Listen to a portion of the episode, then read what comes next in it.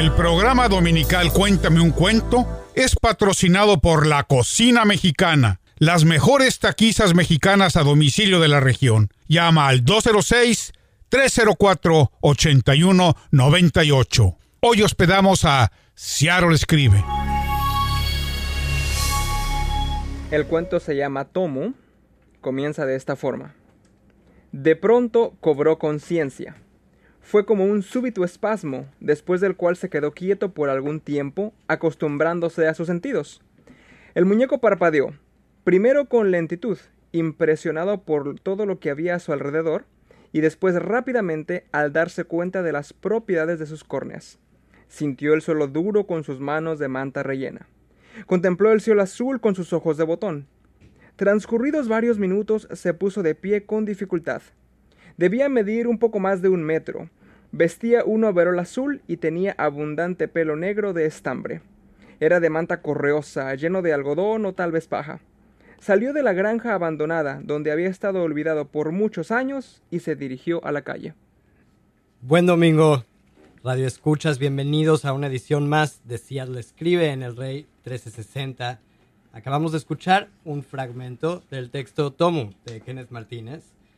Estamos listos para iniciar este programa. Estoy aquí con mi colega Perla Mendoza y vamos a iniciar este tema de hoy que es muy interesante. Hola Perla, ¿cómo estás? Hola, muy buenos días. Así es, yo soy Perla Mendoza y estamos en Juventud y Literatura con el programa Nuevas Tendencias, Nuevos Géneros, Nuevas Reglas. Como ustedes saben, eh, desde el surrealismo que se abarca lo que es el realismo social, el irrealismo o el realismo mágico con los autores como Gabriel García Márquez, María Vargas Llosas, eh, Pablo Neruda. Eh, sí, ¿Qué sigue después del realismo mágico? ¿Qué es lo que hoy nos domina? Emanuel, después de, este punto, perdón, ya. Después, ¿qué punto podemos partir para hablar de las nuevas tendencias literarias? Hola Perla, ¿cómo estás? Muy, un saludo a todos los radioescuchas. Mi nombre es Emanuel Arjona. Y pues bueno, eh, es una pregunta muy interesante, fíjate. Yo en, mi caso particular yo creo que eh, citaría, eh, empezaría a describir desde el modernismo.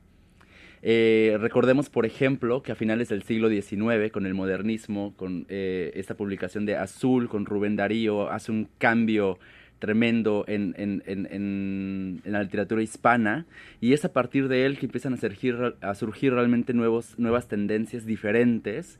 Eh, eh, inicia el, expresionismo, eh, la generación del 27 y después podemos hablar por supuesto del surrealismo, donde tenemos grandes exponentes como el caso de Borges y después en los años 50 el caso de Juan Rulfo y ya después pues terminamos con el boom latinoamericano.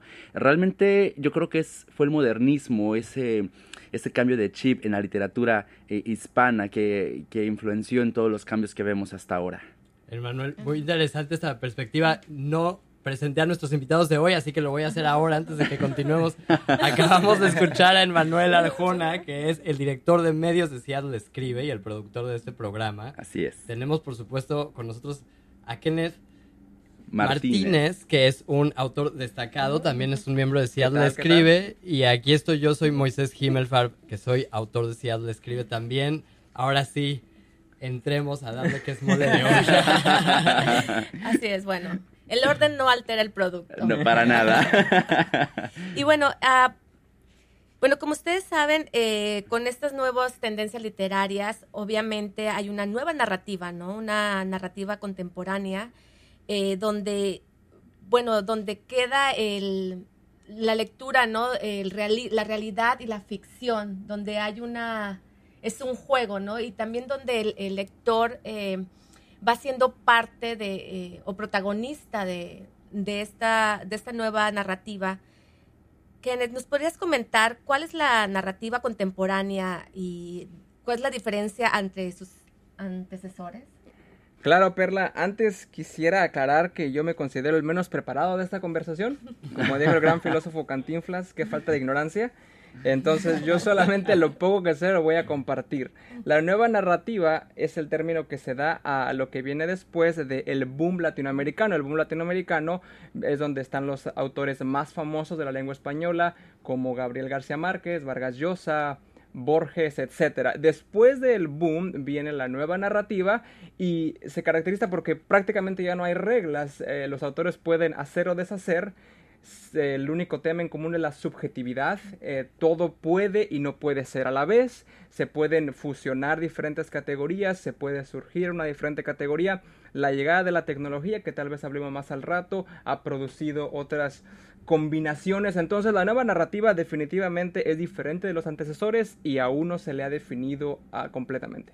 A mí me parece interesante este proceso histórico y me gustaría ofrecer un poco de contexto en el sentido de que a partir de las grandes rupturas que las vanguardias del siglo XX impusieron a el mundo del arte y a la forma en la que la humanidad hacía esta, eh, este espejo estético, eh, empezó una gran demolición de los cánones que gobernaron la forma de hacer arte por muchos años. Y estoy hablando, por supuesto, de Duchamp y de los surrealistas y de, la posmodernidad como un producto de esta gran ola intelectual que comienza a obligarnos a ver las cosas de forma diferente. Esto también se manifiesta, por supuesto, en todos los ámbitos de la vida, en la política, en la economía, en eh, las interacciones sociales, en el género y en todo. Eh, estamos ante un tsunami de destrucción de cánones estéticos que a veces resulta en accidentes hermosos y a veces en algunas cosas que algunos se han atrevido a llamar fraudes del arte contemporáneo. Pero creo que sí es muy importante pues poner esto en contexto y creo que algo que nos ayudaría como a agarrar esta bestia por los cuernos sería entender, pues, cuáles son los géneros y cuáles son los mayores cambios que, podemos identificar con nombre y apellido. Manuel, ¿tú podrías aportar algo ahí?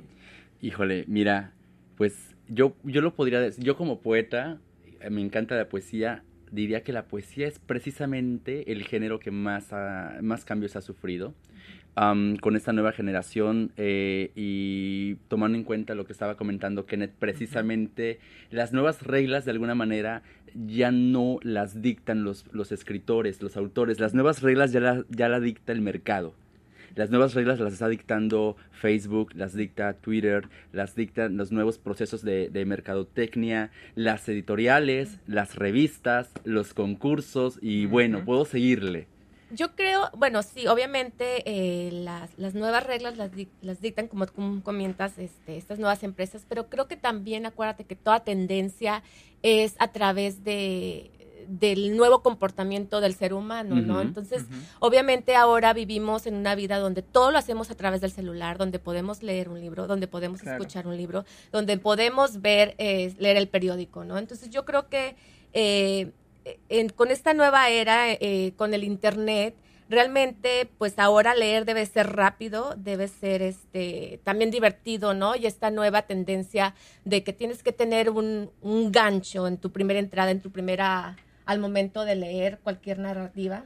Debería de ser, es más accesible, eso es definitivo. Tenemos ahora, eh, estamos en un momento histórico en el que la lectura es eh, totalmente accesible prácticamente a todos, pero ¿qué pasa? Que ello no realmente ha hecho un cambio en la lectura.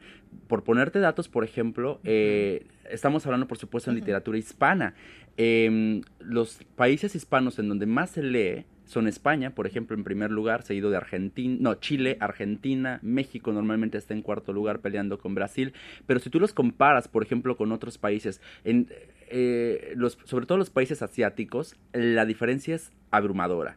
Ahora, en Estados Unidos, los latinos, por ejemplo, los hispanos, representamos la mayoría étnica, ¿no? La, la, mayor, este... La mayor minoría. La mayor minoría, perdón. La mayor de las minorías. Pero somos de esas minorías la que menos lee. Esos son, son, datos duros y son datos crueles. Que, y es lo que es lo, eso es lo que hablamos. O sea, definitivamente debería ser un cambio este, a favor las, las nuevas tecnologías, pero no siempre es así. ¿no? Creo que tenemos un tema de la cultura de inmediatez, ¿no? Que se habla mucho que si no hay satisfacción inmediata, entonces no jala.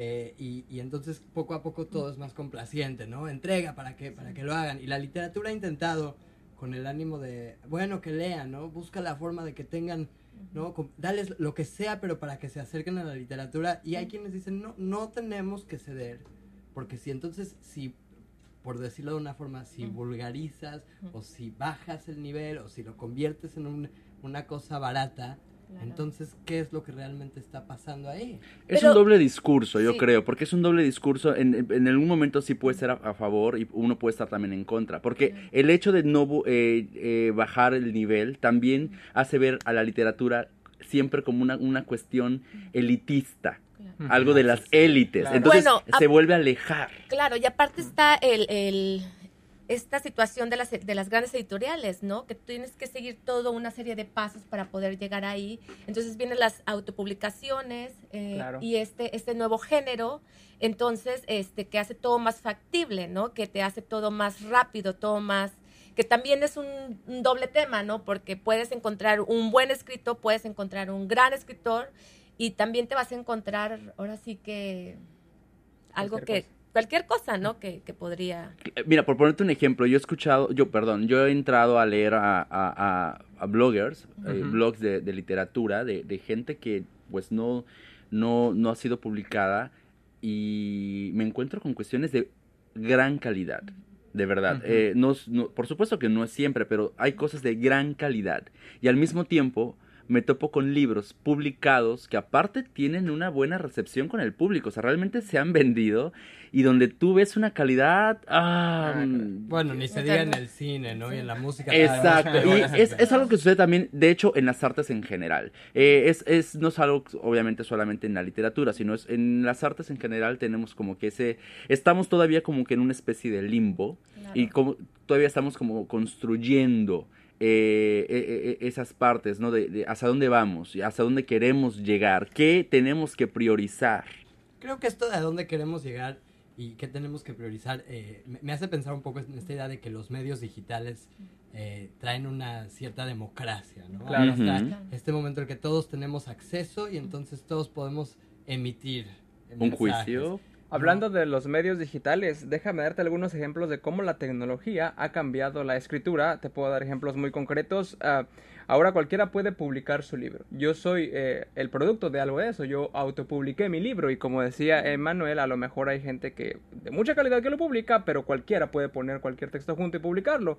Otro ejemplo son los fanfictions y los websites donde cualquiera publica, ni siquiera con esperando que la calidad sea de, de un libro publicado. Una plataforma, aquí la tengo, se llama Wattpad y cualquiera puede poner sin eh, checar errores eh, ortográficos, gramáticos y si le gusta a la gente incluso puede llegar a ser un libro publicado con el tiempo si consigue la base suficiente de seguidores. Y el último ejemplo que te doy es su apps eh, donde se publican, alguna gente lo pone entre comillas, libros en formato de conversaciones de WhatsApp. Entonces tú lees como si fuera una conversación de WhatsApp y dicen que es una obra literaria. Bueno, también está Medium, ¿no? Que es este, la gente publica artículos y es, es un... Me gusta escribir.com y, y ha- hay muchas plataformas, por ejemplo, que a mí también yo de repente me he eh, metido en esas plataformas y me parece muy interesante. Eh, creo que la forma en cómo eh, intentan acercar la literatura a las masas es muy loable, pero al mismo tiempo eh, eh, está, existe este sacrificio de la calidad y del trabajo, porque un autor, por ejemplo, normalmente eh, suele ser muy exigente eh, a la hora de, de trabajar, no solamente en, en- en su cuestión, en la cuestión creativa, en el proceso creativo de su obra, sino también en la, en la calidad gramatical, en, en- en- en ortográfica, todo. Es, un- es una cuestión completa, es un trabajo completo. Y muchos autores se quieren saltar todos esos pasos. ¿Por qué? Porque, bueno, es mucho más fácil ahora eh, la eh, que en ese proceso de la inmediatez Claro. Poder exhibir tu obra y si alguien, y si empiezas a conseguir gente que le gusta, que te sigue, ya, o sea, ya, ya te puedes saltar todo eso completamente. Bueno, pero hay, hay que, hay que también, creo que eh, este desafío a las instituciones y a los procesos que, que siempre estuvieron, La academia. a la academia, digo, está, creo que sí, ¿no? Hay que poner en tela de juicio estas cosas porque sí hay claros ejemplos de exclusión, de discriminación, de los que han estado siempre fuera, las que han estado siempre fuera. Pero por otro lado, no podemos dinamitar todo. No podemos de repente decir se acabó, se acabó la publicación con las editoriales, se acabó la democracia, se acabó todo, cada quien haga lo que quiera. Tenemos que recurrir al orden que hemos construido. Estamos, digo, es lo que nos ha soportado hasta ahora. Definitivamente. Y bueno, también está en el caso de los blogueros que empiezan con su blog y que después terminan publicando libros, Así ¿no? sucede. Es- Efectivamente. Es, es como un algo irónico. Bueno, yo espero ser un caso de esos, porque yo soy bloguero, por cierto. Esperen la próxima publicación de Arjona. Y bueno, eh, Kenneth, platícanos desde tu perspectiva, ¿cómo describirías la literatura milenial? Millennial. Millennial. Millennial. Pues los millennials eh, son las personas que nacieron en la generación entre los 80s y 90s, ¿no? Eh, ya después viene la generación X, si no me equivoco. Eh, Nosotros a lo mejor algunos aquí somos millennials, ya más para allá que para acá. Pero todavía entramos. Yo Eh, soy eh, un millennial viejo. Así me considero. Somos los millennials dinosaurios, definitivamente. Y hay unos que son más jovencitos. Bueno, a lo mejor este tipo de literatura se, se caracteriza por ser más informal, ah, por eh, no respetar las autoridades, por tratar temas a lo mejor menos serios que lo que trataban los autores anteriores que hablaban de política, eh, criticaban a los gobiernos, intentaban crear el realismo mágico. Eh, siento que los millennials, sobre todo los más jóvenes, están menos interesados en lo social y simplemente en contar su historia. Son muchos más subjetivos donde el héroe ya no tiene que ser perfecto, tiene que tener defectos y verse como más humano. Es el- un individualismo, ¿no? Lo que siempre nos atacan, que somos unos lloricones, que todos nos quejamos, que yo, yo, yo.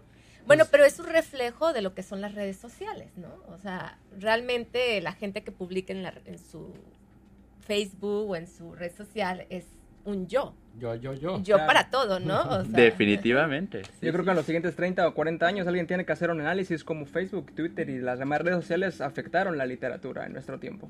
Eh, algo que, que leí hace poco es que dicen, bueno, toda esta gente no lee, no lee. La realidad es que la gente lee muchísimo todo el tiempo. También. no lee libros ni revistas. Claro. Están leyendo publicaciones y anuncios. Exacto, exacto. Eh, Estás leyendo de to- estás leyendo todo el tiempo, definitivamente. Para empezar, sí. ¿Por qué? Porque estamos pegados al celular, estamos pegados a la computadora y por supuesto que estamos leyendo constantemente. Pero son enunciados lo que lees, ¿no? Claro. O sea, es algo breve. ¿Se puede considerar, por ejemplo, como una lectura? Pues estás, le- estás leyendo. Lo que pasa es que las estructuras, los procesos mentales de evaluar un texto complejo o largo, de continuar una lectura a, a través de semanas o meses, no están sucediendo.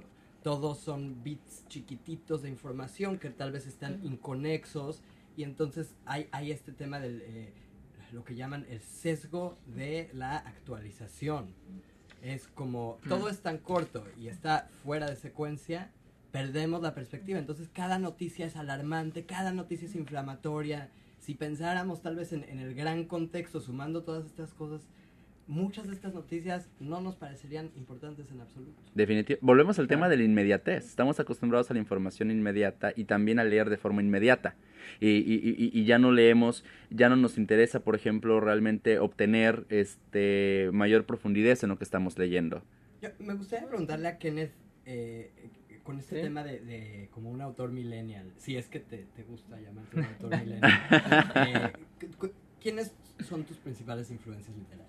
Yo no sé si sería un buen ejemplo porque eh, yo al menos me considero haber nacido eh, gracias al boom latinoamericano. Entonces mis autores preferidos en español es tal vez Gabriel García Márquez, Cortázar, Borges y me ha gustado de hecho muchos más. Carlos Fuentes, Laura Esquivel, Isabel Allende, Juan Rulfo. Entonces a lo mejor soy más clásico si lo quieres llamar, pero conozco o sé de mucha gente millennial, incluso un poco más joven que yo, que no tiene ese mismo background. Entonces ellos se han criado más bien con la cultura pop, con películas, con social media y no tienen el mismo gusto. Y, pero tú incorporas técnicas o, o estrategias narrativas de estos autores en tu, en tu estilo literario o, o es una cuestión temática o por, por dónde es, cuál es tu relación con estas influencias? Yo creo que aunque no quisiera, eh, el tipo de escritura que yo tengo se debe gracias a mis autores preferidos, que son Cortázar y Borges.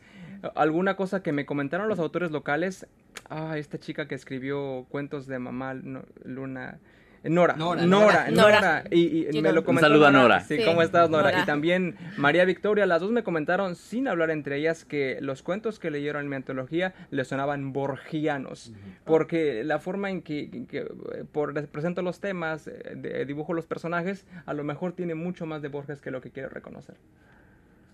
Qué interesante. Eso es interesante. Y regresando al tema, Emanuel, ¿qué movimientos crees tú que han influenciado en mayor medida a la actual literatura? Mm, definitivamente estamos hablando, bueno, en la actual, si estamos, eh, si nos referimos a la literatura con- contemporánea, creo que est- estaríamos hablando eh, ya de literatura no hispana. Yo me atrevería a hablar sobre todo, por ejemplo, lo que estaba comentando eh, Kenneth, eh, las famosas sagas, por ejemplo, eh, libros como por ejemplo eh, El Señor de los Anillos o todas esas grandes novelas de muchos tomos, Harry Harry Potter. Eh, eh, realmente es la literatura que realmente está influenciando mucho. Eh, hace- hace rato estábamos hablando, Perla, del chick lit, Sí. ¿no? Esa literatura femenina o que está encausada sobre todo a atrapar al, al- A al novelas género románticas, sí. a la novela romántica, que por cierto, un dato interesante, y eso es casi a nivel mundial, las que más leen son las mujeres, ¿no? Entonces, y este, por ejemplo, este movimiento de chick lit está como que teniendo un, un gran auge precisamente por ello, ¿no? Es su, su mercado realmente es el mercado femenino, y creo que eso es la, realmente es la literatura que está influenciando mucho y se deja ver, se Y deja yo ver. también creo que eh, las novelas históricas con ficción son es otro tipo de, de Punto, relato. punto importante, porque tienen que tener ficción para que la gente las lea. Porque si no hay ficción, no resulta interesante. Bueno, ¿Eh? yo acabo de terminar de leer un libro magnífico que se llama And the Band Played On. Ujú. Eh, Es, este es, el género se llama eh, periodismo narrativo. Y este es un texto de como que 600 cuartillas que lo que hace es un recuento de la epidemia del SIDA en el mundo, cómo surgió, cómo explotó, cuáles fueron las respuestas de los gobiernos y de los centros eh, de control de enfermedades y todo está hecho con base en una investigación periodística. Pero la narrativa que tiene detalles a veces muy emocionales, que, que detalles muy personales, eh, de pronto imagina, de pronto sugiere. Pero esto es un, es un recuento histórico y que tiene unas credenciales periodísticas y es un libro tremendamente informativo y conmovedor. Claro, pero las historias que eh, las historias no son ficción. No, nada es ficción. Es, ese es el a lo que ese es el punto que eh, hay una gran diferencia cuando eh, empleas por ejemplo un marco histórico pero con una historia que es completamente ficción, cosa donde nada es real. Y en este caso, sí, el, el- ahí estamos hablando de un caso de mucho talento, porque es una persona que escribió un ensayo o un libro eh, crónico, lo que tú quieras, que es completamente complicado leer, porque no cualquiera le interesa, y el hecho de que la gente se enganche leyéndolo es porque realmente sabe utilizar eh, la escritura a su favor. Y eh, estamos hablando de puntos completamente diferentes. Creo que, perdón, Perla, eh, tú te refieres entonces a cuando se toma un periodo histórico y se Sí. sitúa un personaje. Por eso, Exacto. exactamente, ese tipo de novelas, donde crean la ficción, pero que se le llama novela histórica, pero dentro de eso hay una ficción, ¿no? Que es lo que engancha y es lo que eh, también puede ven- vender, ¿no? Que es lo Claro, que- yo por ejemplo uno de mis libros favoritos es Noticias del Imperio, de Fernando del Paso. Ah, Pero qué es- es- locura es- de libro. Estamos güey. hablando de un libro que es maravilloso en sí mismo. La narrativa que utiliza Fernando del Paso, bueno, es exquisita. No por algo es el premio Cervantes. Eh, pero al mismo tiempo puedes leer otras novelas históricas, ¿no? Por, entre comillas.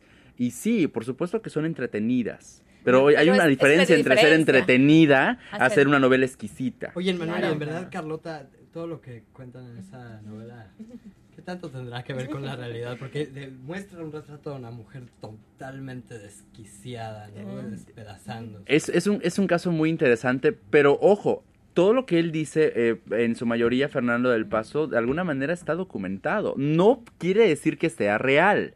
Ojo, Ah. está documentado que, porque por supuesto también documentar eh, en momentos históricos tan lejanos pues es complicado. ¿no? Pero eh, te digo, eh, vol- volvemos a lo mismo, cada autor maneja Sí. recursos diferentes, ¿no? Cómo se documenta, t- Claro. son- tenemos cuestiones, es- hay, hay cuestiones diferentes ahí, ¿no? Pero definitivamente eh, la literatura contemporánea tal vez tiene muy poco que ver eh, con la literatura de hace 30 años. Realmente los autores millennials no, no se acercan mucho a la literatura de 30 años para abajo, lo cual es muy triste porque, por ejemplo, el boom latinoamericano está ahí y tiene, eh, hay muchas cosas muy rescatables. Me parece que conforme es- nos acercamos, eh, seguimos avanzando en este mundo inmediato y la velocidad de la, de la información, hay este eh, fenómeno de la, la- la naturaleza telescópica de la historia, donde todo parece Claro. explotar cada vez en velocidad. Y sí, los cambios eh, son tan rápidos que las conexiones con el pasado parecen ser más distantes. Y quién sabe lo que traiga el futuro. ¿Quién sabe? Pero eso no sucede, por ejemplo, en, en la literatura anglosajona. En la, literatura- en la literatura anglosajona a los jóvenes les gusta mucho, por ejemplo, reflejarse sobre todo en las épocas de los años 60 y los años 70. O sea, ya estamos como que Ujú. 20 años más, Claro. rescatando Claro. 20 años más con, no sé, movimientos como la generación Beat, por ejemplo, ¿no? Con Jack Kerouac, eh. Ginsberg o Ginsberg es este, Bukowski, por ejemplo, tiene una, una tremenda repercusión actualmente. O sea, la juventud realmente se refleja, hablando en el tema anglosajón, se refleja, por ejemplo, en, Bukowski. Bueno, pero hay una historia de lectura, ¿no? estamos hablando de diferentes, eh, no es tanto la generación, ¿no? Sino diferentes nacionalidades, diferentes ellos tienen una, una, una historia de, de, una lectura, de una educación sobre la lectura. Es diferente, exactamente. sí, influye mucho. Influye Creo que también son autores que han construido identidad nacional, ¿no? Y que se ha actualizado muy frecuentemente. Creo que en mi caso, como mexicano, eh, tal vez mi vínculo con Rulfo, mi admiración por Rulfo no sucedió sino hasta que lo leí como adulto, porque cuando niño todos estos relatos me parecían muy distantes y no entendía yo cuál era la gran magia, cuál era el enorme talento narrativo de este hombre. Eh, y creo que en el caso anglosajón sí tenemos estas este, historias muy de calle, muy de rebeldía, muy de, de, cosas que tal vez son más vinculantes para los jóvenes. Sí, en ese sentido, la literatura anglosajona creo que ha evolucionado de forma distinta a, la hispana y por eso es que tal vez hay una mayor conexión con la juventud actualmente en, en, en, función de sus autores. Y bueno, aclaración, no que no existan estos autores en español, solamente que digamos que la gran narrativa oficial o lo que está como en los programas escolares claro. no es esta rebeldía, no, son estos héroes. Así es, y aparte también aquí hay vaya, hay una educación y hay más, este, tú puedes encontrar una variedad de libros para, para jóvenes, ¿no? o sea, claro, es algo que se explota más, ¿no? Tanto lo infantil como lo juvenil y, en lo adulto es, algo que está en el crecimiento de cualquier americano, ¿no? Entonces, eh, no sé, en el caso de los mexicanos no es tan común. Hay, hay material, pero a, eso me refiero. Esto también puede ser, incluye lo cultural, ¿no? Que tú tienes como... Sí, definitivamente es, mira, para no, ser, eh, no enredarnos tanto, es complicado que un joven de 20 años se vaya a echar a, Octavio Paz. Claro. O sea, es, más fácil que es más fácil que incluso recurra a la literatura anglosajona en español, este, traducida, que lea Octavio Paz o Pedro Páramo, por ejemplo, de, de, Juan Rulfo. Es, esa es la verdad, ¿no? Yo creo que hay radioescuchas que seguramente estarán ahora este, con los humos saliendo de las orejas porque tienen algún autor que es menor, de que está en la juventud y que es fabuloso y que tiene mucho que decir sobre ellos. Y creo que Perla tiene algo que ofrecerle a estos radioescuchos que están, eh, que están con esta situación. Así es, pues bueno, tenemos el reto literario de las de la semana y consistirá en enviarnos a un correo electrónico a medios Es una reseña de la obra o del libro de algún autor menor de 35 años. El mejor texto ganará una selección de libros de autores locales y su participación será publicada en la página, en la revista de Ciaro Escribe y compartida en las redes sociales. Pues ya escucharon, Muy bien. medios arroba manden su reseña, ganen una colección de libros. Así es. Pues bueno, Radio Escuchas, llegamos al final de este programa Juventud y Literatura con nuevas tendencias, nuevos géneros y nuevas reglas. Muchísimas gracias. Yo soy Perla Mendoza y... Yo soy Moisés Himmelfarb. Muchísimas gracias a la UNAM, a, a la UNAM Seattle, a El Rey 1360, a, por supuesto, a todos Seattle Escribe, a ustedes, Radio Escuchas, y a nuestros queridísimos invitados, Kenneth Martínez y Emmanuel Arjona. Muchas gracias. Gracias por la invitación. Escúchenos el próximo domingo. Gracias por escuchar. Chao. Cuéntame un cuento fue patrocinado por La Cocina Mexicana, las mejores taquizas mexicanas a domicilio de la región. Llama al 206 304 8198.